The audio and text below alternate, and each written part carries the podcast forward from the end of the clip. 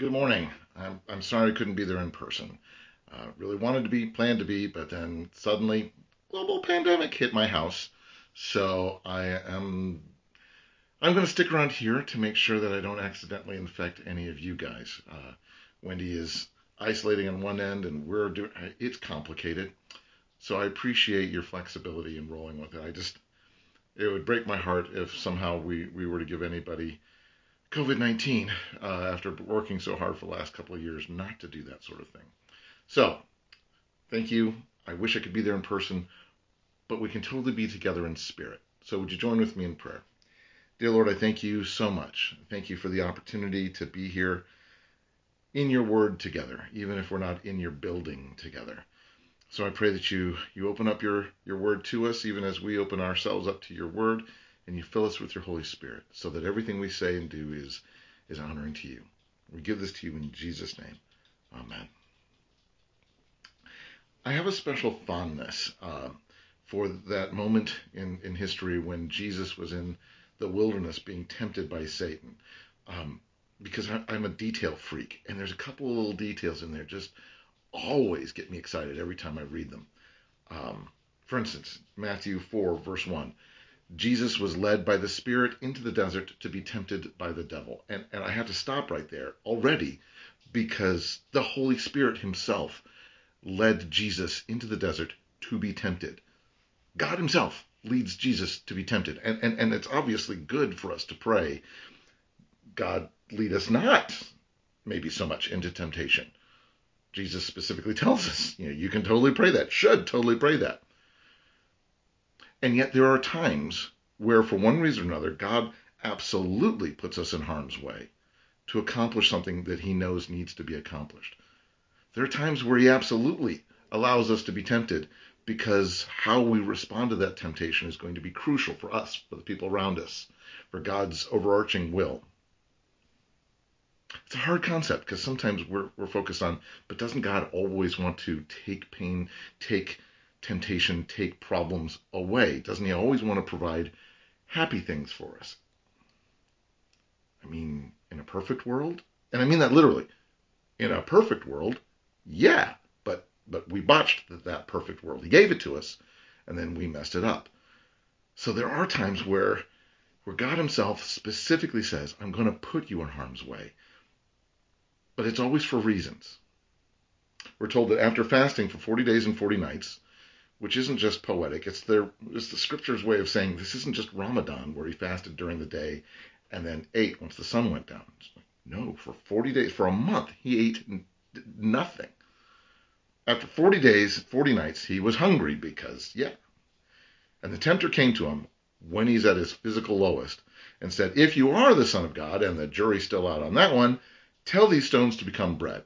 Prove to me that you're the Son of God by doing magic tricks for me. I want to see some miracles. And Jesus answered, It is written, Deuteronomy, man does not live by bread alone, but on every word that comes from the mouth of God. Which is actually, it's a little, it's, it's a little comedic. It's like, I don't need to, I have God's word. It's a little bit of a joke, but more so, it's tremendously profound. I love that little section as to how he responds and why he responds that way with that specific verse. So to understand what Jesus said to Satan in Matthew 4 when he's quoting Moses from Deuteronomy 8, we're going to go check out John 6. It's going to be like that. That's the kind of day we're going to have here today. I'm sorry, you're just going to have to bounce around in Scripture with me. We're going to be primarily in John 6, though, so open up your Bibles to John chapter 6, please. Did you realize that the word bread is used 17 times in John chapter 6. That's statistically significant, don't you think? 17 times? It's almost like John chapter 6 is trying to tell us something important about bread. I don't know. I don't know. Maybe maybe hang on here. I mean, if you if you look at the context of what's been going on in John, uh, Jesus has turned water into wine at the at the wedding to show that all the water, all the ceremony, because it was ceremonial water, all the ceremony that has come before is nothing compared to the wine that he can bring. He he he met the woman at the well in Samaria, and, and said even Jacob's well water is nothing. Jacob's well is nothing compared to the to the water of new life that I've got flowing through me. Over and over again, he, he says this. He says the same thing to Nicodemus when he says that that yes, you've been given life in your birth, but now you need a new birth. You need to be reborn in me, and we'll maybe talk about that later. But but Jesus is saying he can satisfy in so many ways that nothing that's come before can even touch. He can he can satisfy in ways that are so much more profound than anything that's ever come before. It's, it's not even a comparison. He's preaching to this huge crowd, saying that he has been given the right to give life to whomever he wants. In chapter 5, he says, I, I tell you the truth. Chapter 5, verse 24 Whoever hears my word and believes him who sent me has eternal life and will not be condemned. He has been crossing over. He's crossed over from death to life. It's that simple. Jesus says, I can actually give life, eternal life. This is better than anything that's ever come before, and that's that's only from Jesus. Well, hopefully by now you're in John chapter 6, right? John chapter 6, verse 1. Sometime after this, after he has explained, I'm the one who gives eternal life. Believe in me. I am the one that gives living water. I'm the one. Jesus crossed over to the far shore of the Sea of Galilee, the, the Sea of Tiberias. And a great crowd of people followed him because they saw the miraculous signs he had performed on the sick. And I wish, I wish we could say that they followed him because he's this great teacher and they're growing leaps and bounds and they're growing closer to the Lord because, as we've talked about, all the miracles of Jesus were always to draw people closer to the Lord. It wasn't just to heal the sick, it wasn't just to create food, it was to draw people closer to the Lord. Every time it's to show his authority, it's to show people what God can do. But they were there for the for the stage show. They were there for the spectacle. They saw what he could do and they thought it was amazing.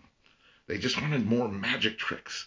They wanted magic bread, kind of things like like Satan did actually. Make me some magic bread. Then I'll believe if you just make me some magic bread. Demanding that Jesus do some magic tricks to prove himself is quite literally satanic, right? to say, Lord, I'm going to pray that you do this magic in my life to make things better. And if you don't, I'm just not going to have faith in you, is literally satanic, right? That what Satan. Oh, I'm getting a far field. Anyway, so Jesus went up on a mountaintop and sat down with his disciples. The Jewish Passover feast was near, so it's coming up on this feast of unleavened bread, where they eat bread and remember God's provision for them at Passover, you know, when the wrath of God passed over. Well, when Jesus looked up and saw a great crowd coming toward him, he said to Philip, the disciples' resident bean counter, Where do we buy bread for these people to eat? How do we get them some bread? And he asked this only to test him because he already had in mind what he was going to do. And it doesn't say he, he said this to mess with Philip. Psych! Nope. He's testing Philip. He's like, there is an answer. And I kind of expect that you should know this answer. You should actually be on top of this, Philip. I'm the source of living water. And I I create things. I am the source of miracles and I create things. Philip, where would we go about getting bread? And the Sunday school answer is I mean, you can say it out loud. I can't hear you unless you say it really loud. But the Sunday school answer, anytime you don't know, if somebody goes, and where would they get the bread, is Jesus, right? Jesus? I can't say no to that. Yeah. Where would we get this bread? Jesus? Instead, Philip says, no, eight months' wages couldn't buy enough bread for each of these guys to have a bite, because I just did the math to figure out why God isn't able to do this. I know that Jesus has been working miracles. I've seen them. I've seen all the miracles, but that was yesterday. And in the moment when I'm hungry, in the moment, we just tend to think about the moment because it's the big looming thing. I'm hungry, I'm scared, I'm stressed, I'm I don't know. So I'm focused on that. Tell me you haven't done that. I'm not going to tell you the whole story. Suffice to say, shenanigans ensue, and everybody eats their fill. Right? Go back and look at other sermons if you want to. But the focus here, the, the whole point is that where Philip did math to figure out why God can't do something, why he couldn't provide, Andrew brought a lunchbox to Jesus and said, What could you do with this? I can't see how this could possibly feed people, but I trust that maybe you can. The focus is trusting Jesus. And in the end, we're told that they gathered all these, all the bread pieces together after everybody ate till they were full. And they had full 12 baskets full of the remnants, the crumbs left over after thousands ate five little barley loaves. Because you're dealing with Jesus here. I love the sarcastic synopsis. They filled 12 big baskets with the pieces left over after everybody was, was gorged on the five little barley loaves. Because Jesus can satisfy so much more profoundly than anything else that's ever come before. I love that because when you're dealing with Jesus, when you're dealing with his provision, it changes things. Scarcity as a concept no longer exists. There is no scarcity. He owns the cattle on a thousand hills. He owns the, the, the hills themselves.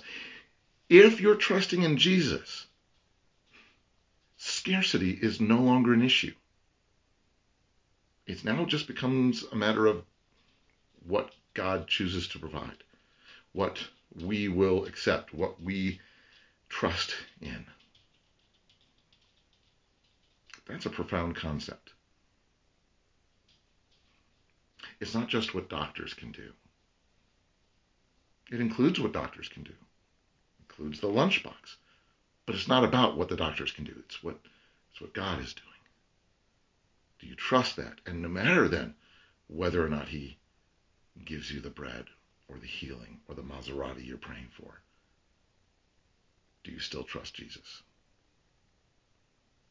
Because we're following his will. Well, Jesus withdrew again after he knew that the people wanted to try to make him king by force and have a big rebellion. He goes, no, no, no, no. So he withdrew again to the mountain, and, and when evening came, his disciples went down to the lake where they got into a boat bound for Capernaum. And what's interesting is um, Jesus didn't get into the into the boat with them. There's a whole interesting story about how he got to Capernaum without getting into the boat on shore. But again, read on your own time. We're told that later on, once the crowd realized that neither Jesus nor his disciples were there anymore, that they'd slipped out, um, they got into their boats and they went to Capernaum in search of Jesus because they wanted to learn more from this great man. I wish. I wish that were the case. I don't think that's it. I think they just wanted more magic bread. Like Satan. When they found him on the other side of the, of the lake, they said, Rabbi, how did you get here? Because we saw you not get into the boat. We saw all the rest of the boat still. How did you? And Jesus said, You know what? I'm going to respond to a completely different thing here. I tell you the truth, you're only looking for me not not not because you saw miraculous signs that are supposed to point you toward the Lord. You didn't see signs. You didn't see signposts. You saw magic. These were supposed to point you toward God. Instead, you said, Ooh, magic trick, magic bread. That's not what God was intending. But because you ate the loaves and you had your fill, that's what is drawing you back to me. Guys, don't work for food that spoils, but for food that endures for eternal life, which the Son of Man will give to you. On him, God the Father has placed his seal of approval. Remember that detail for later that, there's food here in this place that spoils, but that we should trust that the bread that Christ gives us, that will last for eternity. But which, which bread are you shopping for in your daily shopping life? If there's a bread that lasts for a day or a week versus a bread that never goes bad, which should you invest your resources, your time into, into getting? Because I, I guarantee most of us spend most of our time shopping for sandwich bread. We really invest in that. We invest in how do we get through this day here in this place and this week here in this place instead of really investing in trusting God and His will and in His provision. Not just to get you through today, but to get you through eternity. So they asked him, Well, what must we do to do the works that God requires? What kind of hoops do we have to jump through? As if it's still about the ceremonial hoops, the the, sacramental rituals you have to do. And he's like, No. No, no, no. You're still missing the point. I'm supposed to be telling you, and you're supposed to be listening to the fact that I am so much more than that. They asked him, What must we do? And Jesus said, The work of God is this, to believe in the one he has sent. Isn't that exactly what he just told them back in chapter 5, verse 24? That's what you do. That's what you do. Why are they still struggling? Because we still just assume I have to do something to earn it. I have to do something to get this. But it's not about how hard you work. It's not about what hoops you jump through to access grace. Do you believe in Jesus Christ as the Lord, as the one in charge of your life? Do you really, on a daily basis, do you genuinely believe that He is the one who paid for your sins, who who washes you clean with His blood, and who saved you and saved your soul from death. Do you believe this? Like Jesus asked Mary or uh, asked Martha last week, do you believe this? Do you really? That's what God requires of you. That. The rest is stuff that you should do because you're saved. It should be an outgrowth of being saved. It's not how you merit it or how you keep it or how you prove it. It's just you being saved. It's you living out your new life. So they asked him, What miraculous sign are you going to give us? Because you talk about these signs and we're not listening to. Well, what are you going to give us to prove this? Jump through some more hoops for us. I mean, our our forefathers ate manna in the desert, and as it's written, God gave them bread from heaven to eat. And Jesus said, Well, I tell you the truth. It's not Moses who has given you, past tense. It's not Moses who has given you bread from heaven. It is my Father who gives you, present tense, currently gives you the bread, the true bread that comes from heaven. Not some temporary day long manna, but actually, should I back up? Maybe I should back up. I mean, we're you're probably familiar with the story about manna, but maybe I should back up just for those that might not be. Back in Exodus, stay, you can stay in John, but back in Exodus 16, um, in the desert, the whole company, the whole community, the whole Israel is grumbling against Moses and Aaron only two months out from generations of slavery that God has saved them from. The Israelites said to Moses and Aaron, If only we had died by Yahweh's hand in Egypt. There we sat around pots of meat and ate all the food that we ever wanted, which isn't even remotely true. I mean, they were slaves for generations forgetting that. Because in the moment, all we tend to think about is the moment, right? Man, we had a great back in Egypt. No, you didn't. Yeah, we did. But now you guys have brought us out. You made us come. You made us come. No, we did. Yeah, you made us come out to this desert to starve this entire assembly to death. Because following God makes sense when our bellies are full and we get the Maserati we asked for, right? which they weren't getting in Egypt. But in the moment here where their bellies are empty, they're remembering everything else in ways that argue their point. It's helpful to remember it incorrectly, so I'm fine with doing so. It makes us feel better to to to go back even to the muck and the mire and the mud that we were in before because in the moment we tend to focus on the moment. We're just going to return back to the easier sounding, seeming thing now no matter how horrible it was. Then Yahweh said to Moses, I will rain down bread from heaven for you guys. And later the next morning, when the dew was gone, thin flakes like frost were on the ground, and they appeared on the desert floor. And no, we don't know what these things are. We can make some guesses, but none of those guesses quite work. In fact, in fact, we're told when the Israelites saw it, they said to each other, What is it? They didn't know what it was. It's not like, well, it's a Middle Eastern thing. No, we have no idea what this was. Moses told them, oh, this is um, bread Yahweh's given you to eat. It's that sort of thing. And it was apparently pretty good because we're told that it was like white like coriander seed and tasted like wafers made with honey. In Numbers 11, we're told that people cooked it in a pot or made it into cakes. They treated it like barley. And they didn't have a clue what it was or how it got there. This honey tasting barley stuff that just appeared every morning like free boxes of honey bunches of oats. Just appeared. So they called it manna, which is that verse that word from verse 15. It literally means, what is it? They called the thing, what is it? They didn't know.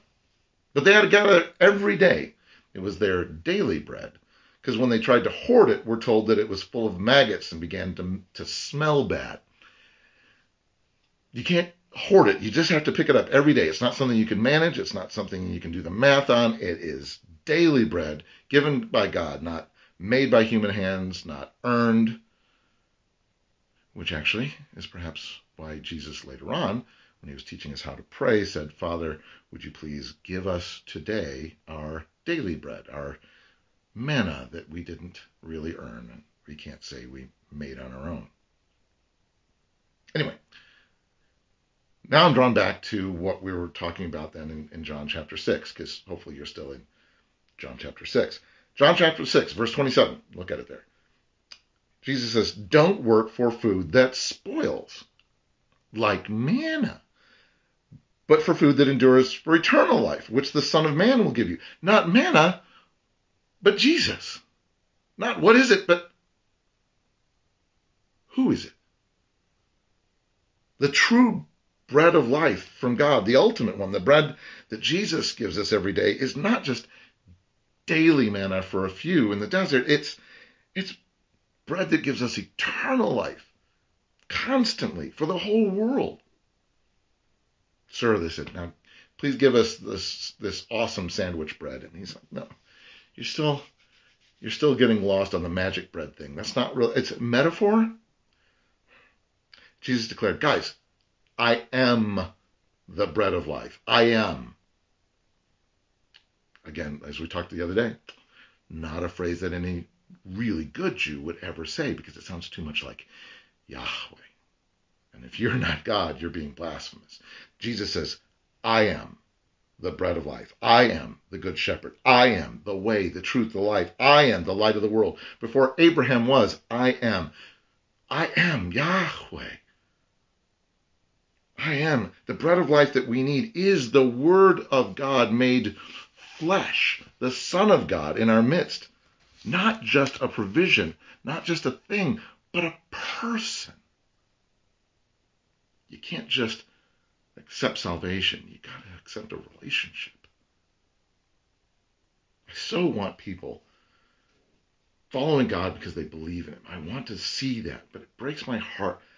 Even today, so many people are only interested in what God can give them because we're just like our forefathers. And they'll, they'll pull back from Him when He doesn't give them the Maserati. Or, or like the Israelites in the desert, they'll pull back from Him when they're just tired of it all if we're more interested in getting sandwich bread than we are in the bread of life, if we're more interested in shopping for daily bread here, if we're more interested in making sure that today runs smoothly and happily and comfortably than we are in focusing on eternal bread from heaven, I'm not going to say that it's wrong to eat today, but if we're more focused on that than we are being sustained for all time, we've missed the point. Or if we're only faithful so long as God keeps giving us magic bread when we demand it, that's satanic. I don't want to do that. I want to be Christian. I want to be more like Jesus and less like Satan. Jesus declared, I am the bread of life, and he who comes to me will never go hungry. He who believes in me will never be thirsty. The old the old wine is nothing compared to the water that I turn into wine. The water in Jacob's well is nothing compared to the living water I give you. The manna that dropped from the sky is nothing compared to the, the eternal bread of life I give you. For it is my Father's will, Jesus says in verse 40, that everyone who looks to the Son and believes in him shall have eternal life, and I will raise him up at the last day. That's my Father's will, echoing what he had told Nicodemus back in uh, chapter 3, in the famous, you'll see it at every baseball game verse, right? For God so loved the world that he gave his one and only Son, that whoever believes in him shall not perish but have eternal life. And the lesser known but equally important follow up verse, John 3 18, that somehow never makes it on the posters. Whoever believes in him, in Jesus, in the Son of God, is not condemned, but whoever does not believe stands condemned already, because he has not believed in the name of God's one and only Son not believed in the only name by which we might be saved, not believed in the only way, truth, and life, not believed in the only light of the world, not believed in the only Savior, the only Lord, the only Son of God, the only real, true bread of life. And I do no one any service if I say you can avoid eating the true sustenance, but you won't starve if I love someone, I need to say, I don't want you to starve. This is true bread, and you'll survive forever on it. Anyway, verse 41, John chapter 6.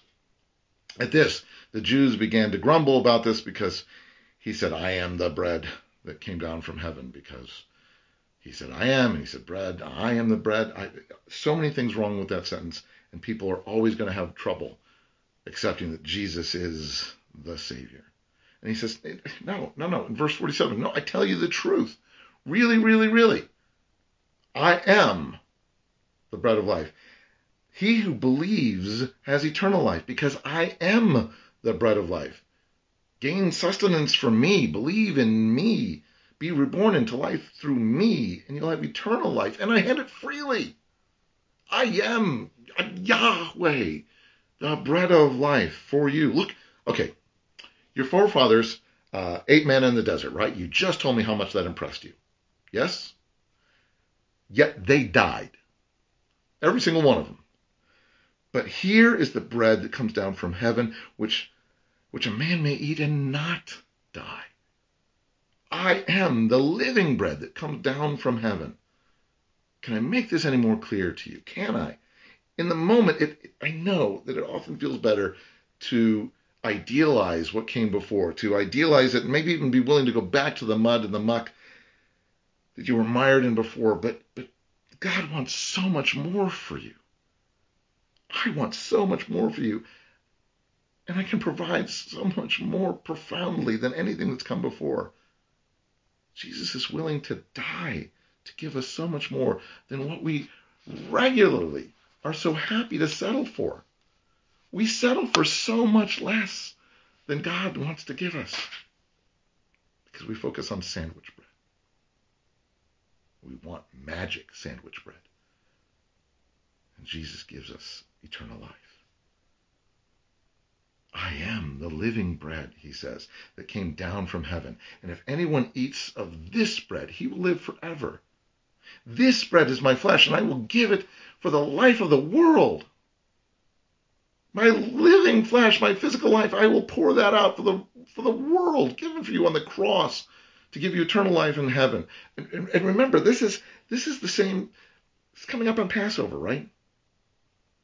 The Feast of Unleavened Bread, where he has his Last Supper, his Seder, with his disciples, which God gave them through Moses for all time as a commandment. This is the Seder where Jesus specifically said, This is my body, which is given for you. He's not talking about communion in John 6. At communion, he's talking about John 6. At the Seder, he's saying this.